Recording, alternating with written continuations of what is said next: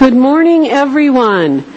It is good to see all of you again. Um, the extra light was kind of really blinding me, so um, now that we're mostly here, we will just trust that everyone will navigate themselves safely. It is good to be back. Uh, most of those of you who attend regularly know that I took a couple of unscheduled weeks off. And, um, you know, we're going to talk today about what living the truth that we know requires of us. And sometimes living the truth that we know requires that we admit that we in our human self are really not superwoman or even superman. However, um, there is that within us that we can touch with and and to restore and and I just want to thank Sue Sue uh, Nias and Susan Smith for covering for me the past two weeks and all of our leadership people for just for just saying yes and understanding. It's always good to have friends who understand when you need them to understand. So we are going to begin as we always do with our affirmation. And again, just a little because we're talking a bit about unity basics this month and really what is unity. And I'm actually going to be kind of continuing with a, a bit more of an in-depth look at some of the basics as we continue on in February here. And just because things are basic does not mean that they're not powerful. The most basic things that we practice are the things that don't require us to stay up all night figuring them out. If they require you to really get in there and try and figure out what's going on, that's good in its place, but hopefully you're doing that from a grounding of the basics. And affirmations and denials are probably the most basic tool that we use in unity.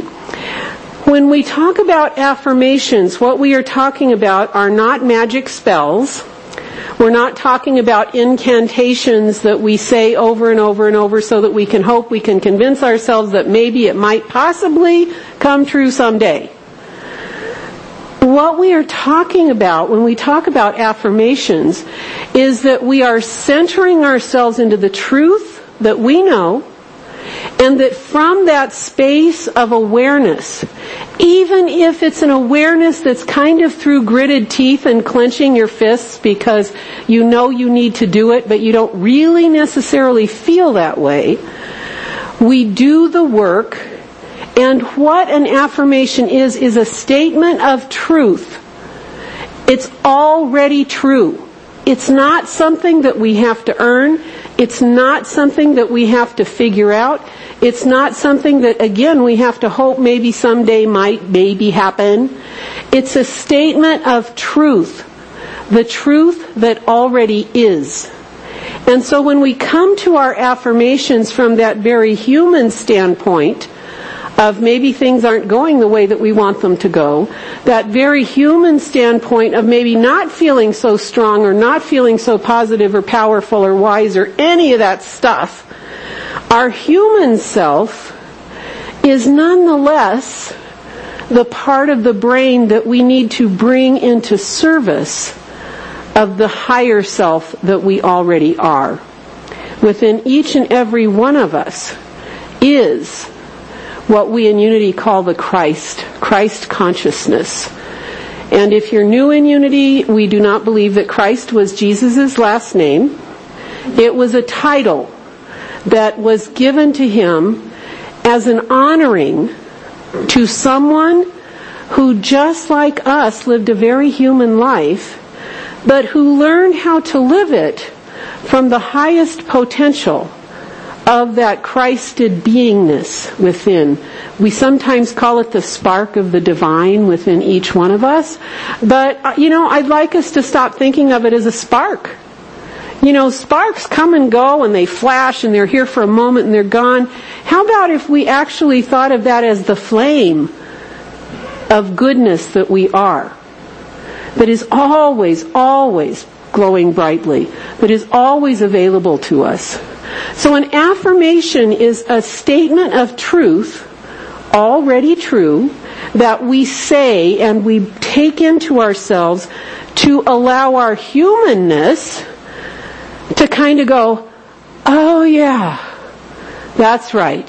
I need to stop struggling so much. And this statement that we use is actually also a good example of what we call a denial. And a denial is not something, again, just like an affirmation is not us pretending something is true when it's not. A denial is not us pretending that everything's happy chirpy when it's not. A denial is a releasing of that which does not serve us.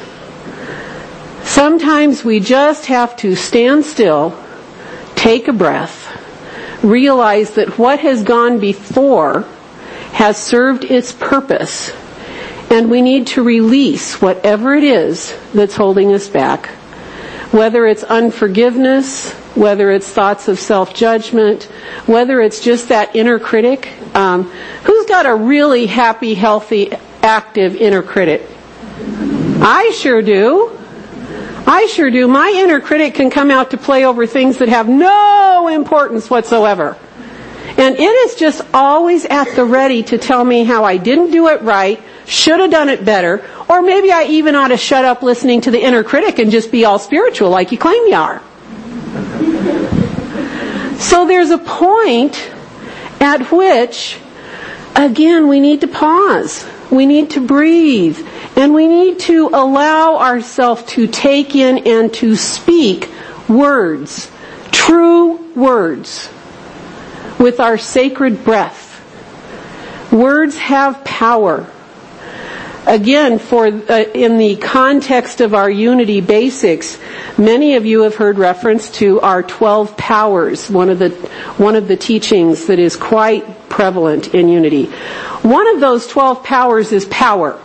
The power of power. And that always sounds a little bit weird, but we can think of it as the power of dominion, for those of you who are biblically inclined, you remember that in the book of Genesis in the creation story, that man was given dominion over the things of the earth. And the way that we interpret that, looking at the Bible and those stories as stories that help us navigate our lives, not as literal word of God things, not as history, but as stories which are helpful, is to remember that we do have power over what we think we have absolute power over what we allow to inhabit in our thoughts. And we know that what we allow to inhabit in our thoughts creates the feelings that determine our everyday experience of life. Charles Fillmore, Unity co-founder, placed each of those powers at different points in the body. He placed our power of power in our throat, at the root of our tongue. Part of this is because words have power. This is a universe of vibration. And when we speak words, we are setting into action vibrations that change things. The world is different once we speak our word. The other reason, which Charles Fillmore, I didn't, I've never found any place where he references this, but why I appreciate that the point of power we're given is at our throat, at the base of our tongue. And it's not just because I talk a lot, which I do, but if you think about the location of the throat and the words that we speak being halfway between the head and the intellect and what? The heart with our feeling. And so if we remember to bring together our words, our thinking nature, and our feeling, our emotions, how we actually feel right here, right now. When we bring those two together in alignment and we speak words from that point of truth, this is the way that we transform consciousness.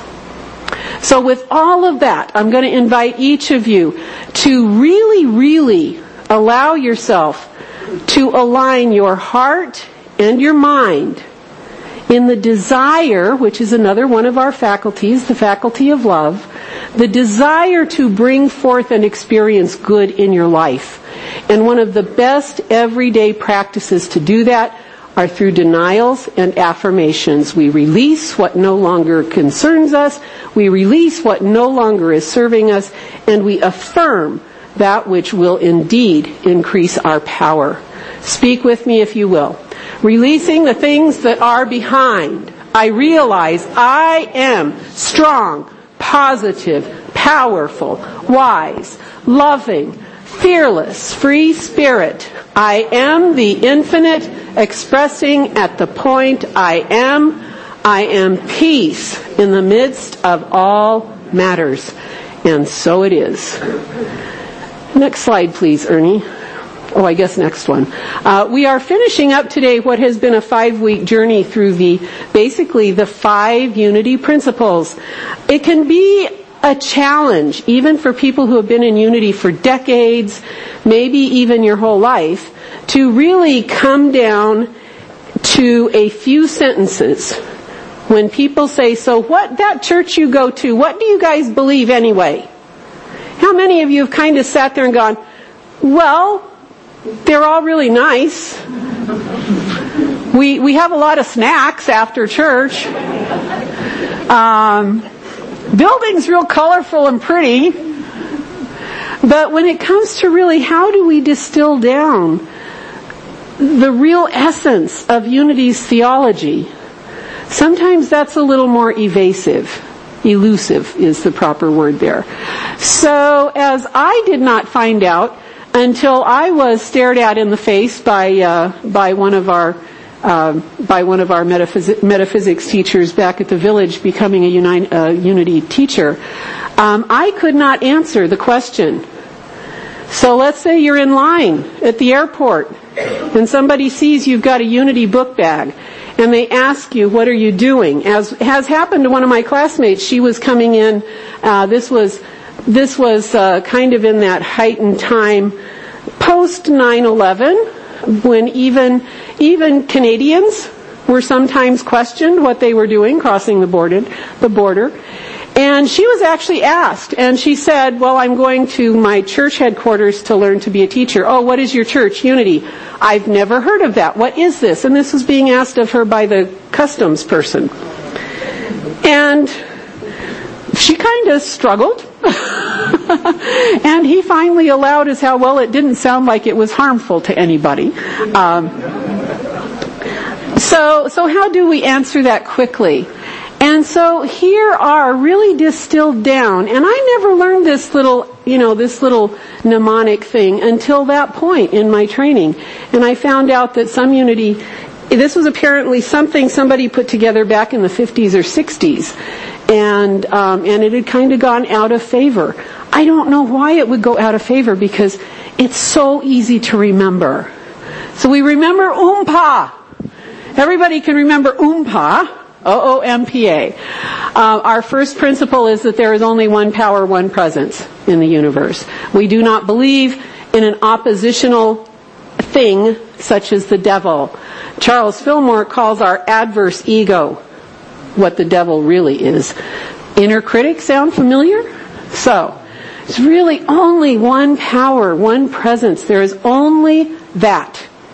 We also believe that as expressions of that, or if you wish again to consider it biblically, as, as those who were created in the image and likeness of, if that which we are created in the image and likeness of is good, how could we possibly be born with sin as part of what we are?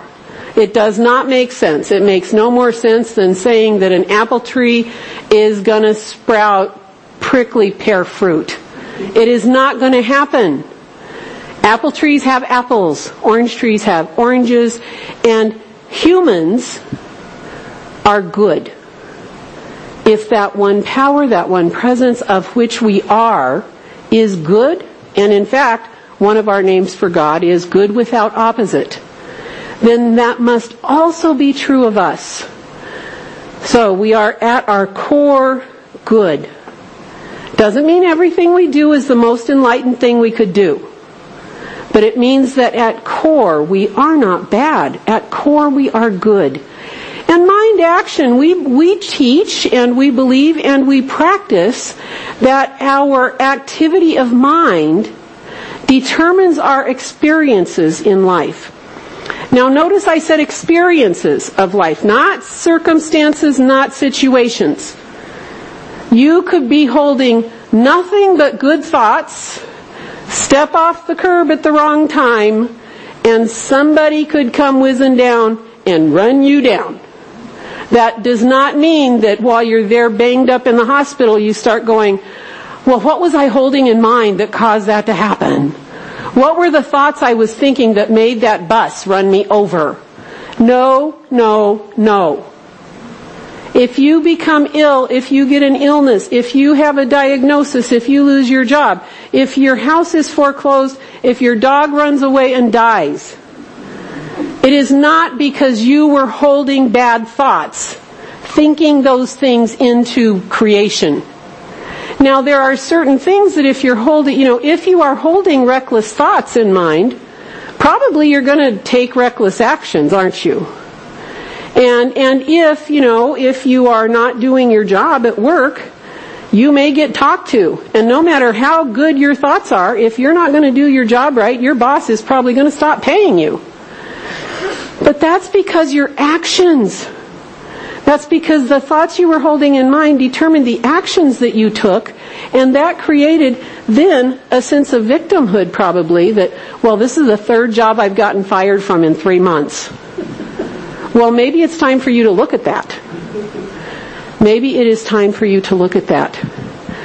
One of the things that, um, you know, there are a few things that we can look at here.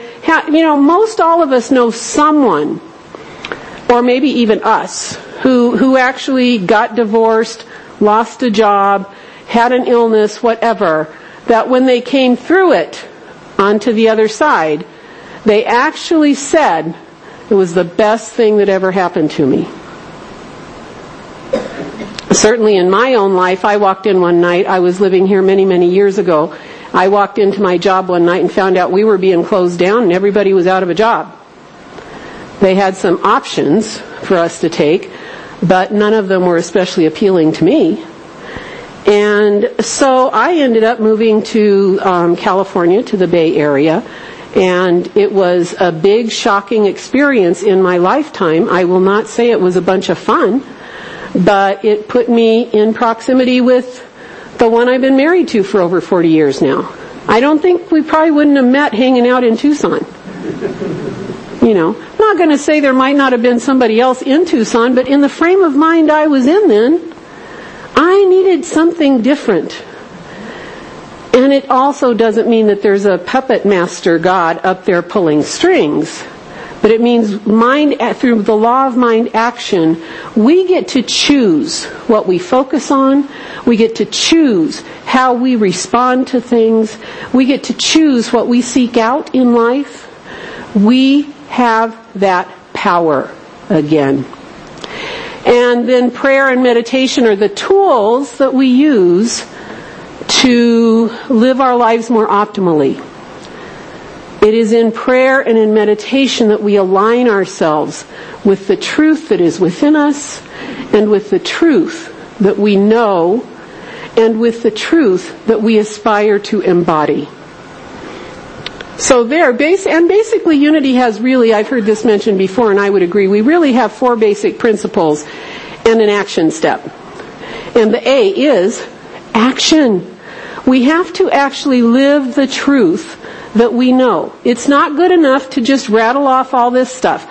You know, if, if I were closer to having been tested, I could rattle off all 12 powers and where they are in the body and, you know, what they re- relate to and what color they are in Fillmore's little chart and I could do all of that. Right now, no way. If I need to know the 12 powers, I have a list right here that is here every single Sunday. So it's there. We learn them, but we don't have to necessarily rattle on and talk on and on about them. But we have to live them. If I know that my point of power is located in my throat, I am responsible for living a life and speaking words that reflects that knowledge. I am responsible to think about the words I speak before I speak them. I am responsible to speak true words. Now again, inner critic is over here going, yeah, yeah, yeah, yeah, yeah. What about that time? Blah, blah, blah, blah. As much as I can in any given moment. Do I ever get angry and rant? Ask my husband. of course I do. The difference, however, I hope, and I hope that even if you asked him that you would get the same answer. The difference is, I think that now when I begin those rants, I catch myself sooner and I stop. And even if I have to start again in five minutes, because it's like, you know, sometimes you just, you've got that good rant built up into you, and somehow you just, you have to let it go and you have to get it out. Um, you know, okay, but then I'll stop again. As best we can. As best we can. We need to live the truth that we know. Now, all those of you who have been here before talking about this topic know that one of the things that I remind everyone is just so your little inner critic doesn't go, oh wow, here's a whole bunch of stuff. Here's a whole bunch of stuff I have to measure up to now. I gotta remember 12 powers, I gotta do affirmations, I gotta do this, I gotta do that. We are setting ourselves up to just absolutely end up in a heap in the floor feeling completely incompetent if we think that we have to embody and act out every piece of truth that there is. The principle is usually stated that it is not enough to know these things. We have to also live the truth that we know. So you're not responsible for living every bit of truth there is in every moment of your life. What you're responsible for is living the truth that you know.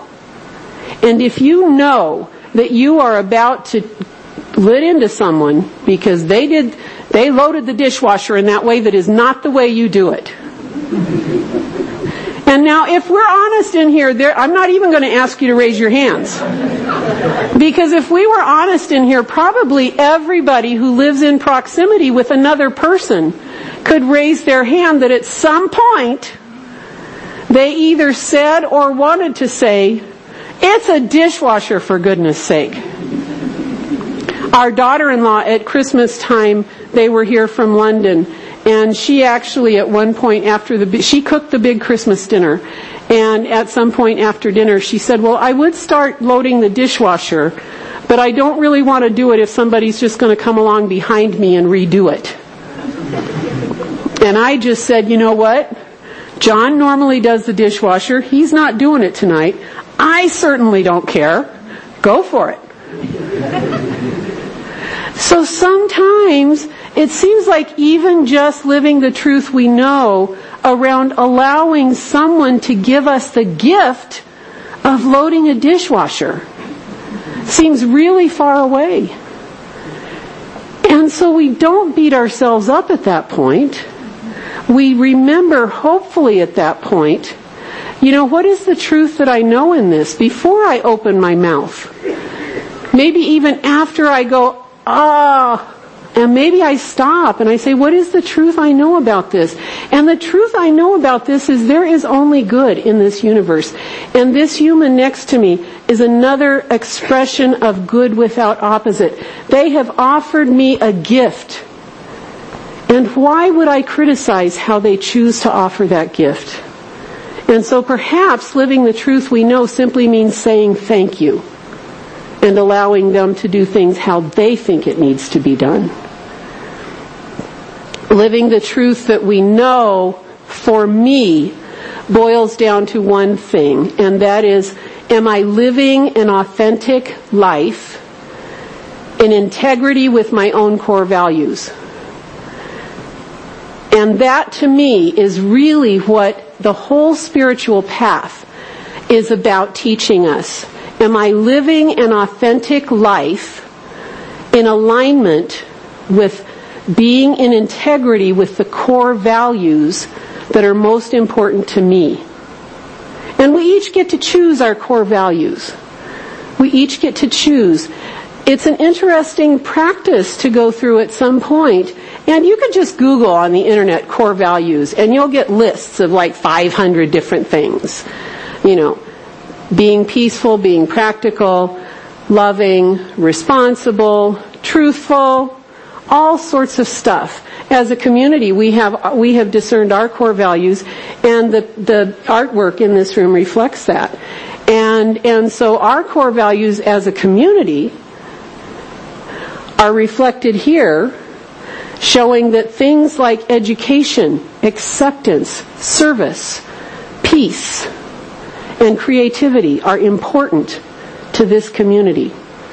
I have my own core values, and being authentic means that as much as I am able, living the truth that I know helps me by knowing truth to live in alignment with my own core values. Integrity is huge for me. Integrity is, is right, right up there for me. And is it annoying sometimes? Yes. And is it necessary? For me, it is. I remember one time being given a talk by a boss. I was called in for a counseling session. And you know, it's never a good thing when you're called up to Phoenix from Tucson um, by your boss for a counseling session. And they opened up the conversation with the thought, with the statement that it appeared to them that I did not really understand the use of situational ethics.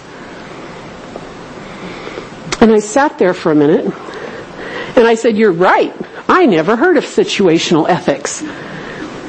And he then proceeded to tell me what situational ethics were. And so I allowed as how at that point I was glad to know that that was one of the things that was important to them uh, but it would probably be hard for me. And so, you know, he, he was sure I would try and all that. And basically I came home and wrote my letter of resignation. I can't live with situational ethics. It does not mean that I always measure up to what my highest ethical aspiration is, but as much as I am able, and I certainly will not agree in advance to practice situational ethics depending upon the situation and the circumstance and how much money the person who is sitting in front of me happens to have or is willing to sign on the dotted line for. That just doesn't work for me. So part of that action step is living authentically. And that is where I think that we have to learn to come back day after day moment to moment to moment and ask ourselves the question, what is it that I really believe? What is it that is most important to me? And how do my spiritual tools help me to live in alignment with that to an ever expanding degree? So in each of your minds, there is something that is primary. For some of you, it's peace. And peace is way up on mine as well. There are principles and practices that we can do that will help us to be able to better live up to our aspirations. There are practices that will help us to release more effectively the voice of that inner critic. And sometimes releasing the voice of the inner critic just means having self-compassion and saying, you know what? For right now, I just can't listen to this. For right now, I just can't hear it anymore. I'll take notes. So I actually keep a pad of paper by where I meditate. And if I have something in my head that's going and going and going, one of the ways I calm that down, very practical, is that I actually keep a pad of paper. And if I, if my inner critic is saying, you know you're going to forget to blah, blah, blah, blah, blah, you know that needs to happen, you know that, that's keeping me from the calm peace of my soul.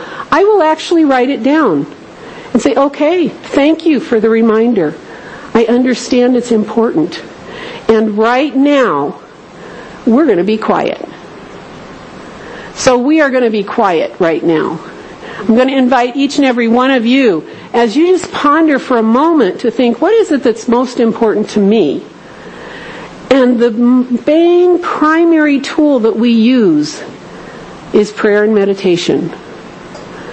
So we're going to have a song to begin with. Unity has a very specific prayer practice. And if you're not doing this, it doesn't mean you're praying wrong. So don't be going, oh, another thing. Do I have to memorize stuff before I can pray? No, you do not. But there is a process that is very helpful. And it begins with simple relaxation. So if you're feeling tense, feel free to jiggle in your seats, get yourselves comfortable. One of the things that is very relaxing for me, which is why we do it, and it may be relaxing for you, and if it's not, I apologize. But when you finish school and you're up here, then you don't have to do it.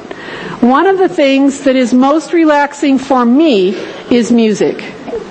And so, as we hear this music, allow the words to support your relaxation. And as we relax, we're also beginning a process, step number two, of concentration. Unity co-founder Myrtle Fillmore called it putting our thoughts into the Godward direction.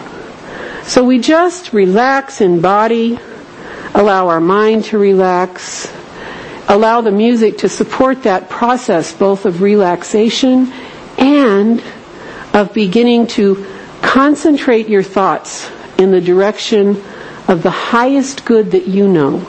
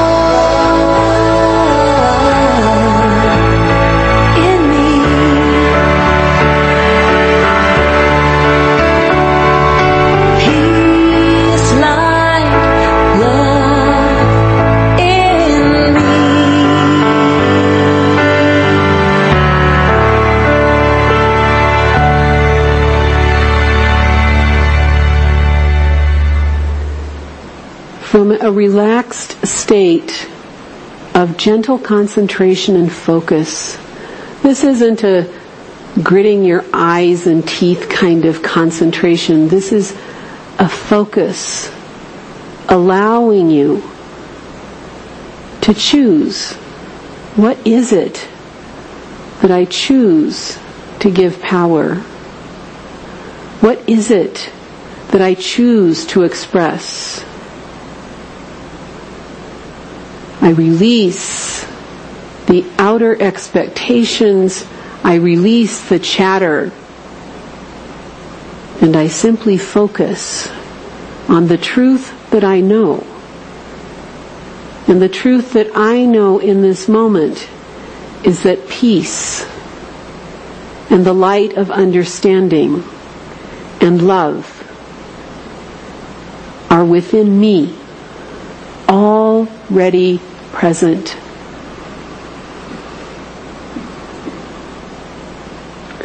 I may have forgotten that. I may have thought that peace would come to me when everything in the outer world was how I think it ought to be. But that's not true. Things in the outer will always shift. They will always change. But when I look within, there is a calm center of peace that is part of my true nature. The light of understanding is also within. I may have thought that I need to go here and go there and ask this one and read that and do the other thing, but the truth is, wisdom and understanding are already within me. And certainly, I ask questions. I seek guidance as it is appropriate.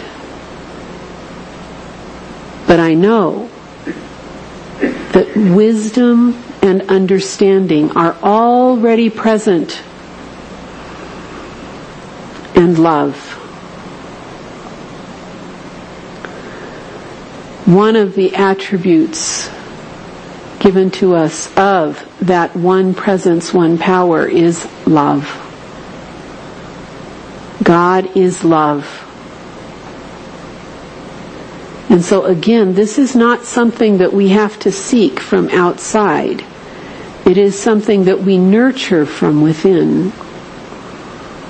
And as we allow the light, the peace, the love that we are to be our focal point, they grow stronger and stronger. And as we focus upon them more and more, we begin to see things in the outer through a lens of peace, light, and love. Even when outer circumstances may not seem terribly peaceful or loving, we are the ones who can bring that forth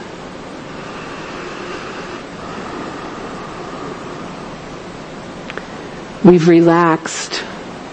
We've focused. And so we come to a point of simple meditation and stillness. And if you've never meditated before,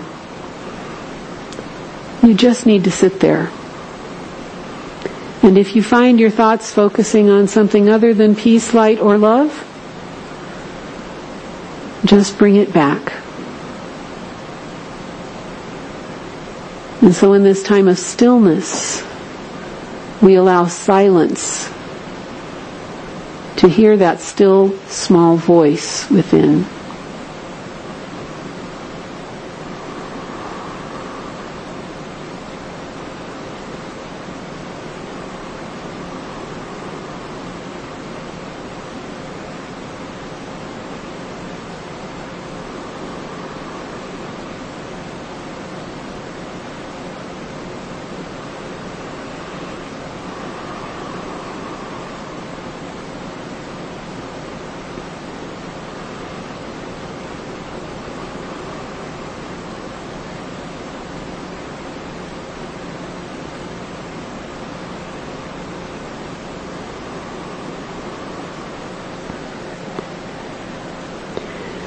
As we share this space of stillness together, we each reinforce truth in one another.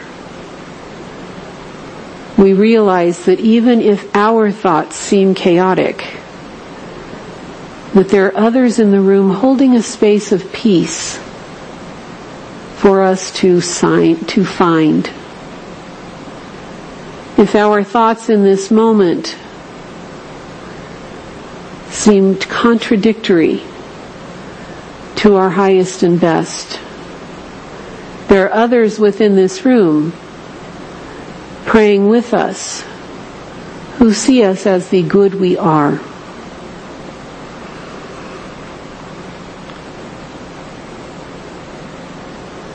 we're able then to move into a realization of good. That despite what may be going on in the outer, despite what may even be going on within our own human thoughts, there is always, always, always a space of good, a space of peace, light, and love. And for that, we give thanks. Our last step, appreciation. And how could we not be thankful to realize that this peace is always within, that the light of truth is always shining brightly, that we have choice of how we choose to respond that we have the power to bring forth our thinking and feeling natures to align with what we know is best for all concerned. And we just feel gratitude. Gratitude for all that is and all that will ever be, all that was, and remember that even the hard lessons still taught us something. With gratitude, with appreciation, we honor this Christed awareness within ourselves, within each other, within all of the master teachers who have walked this path ahead of us. And we realize that we are the ones who are walking the path ahead of those who will follow. And so we walk authentically. We remember what is true and we live that truth as best we can. We know these things to be true and so it is. Amen.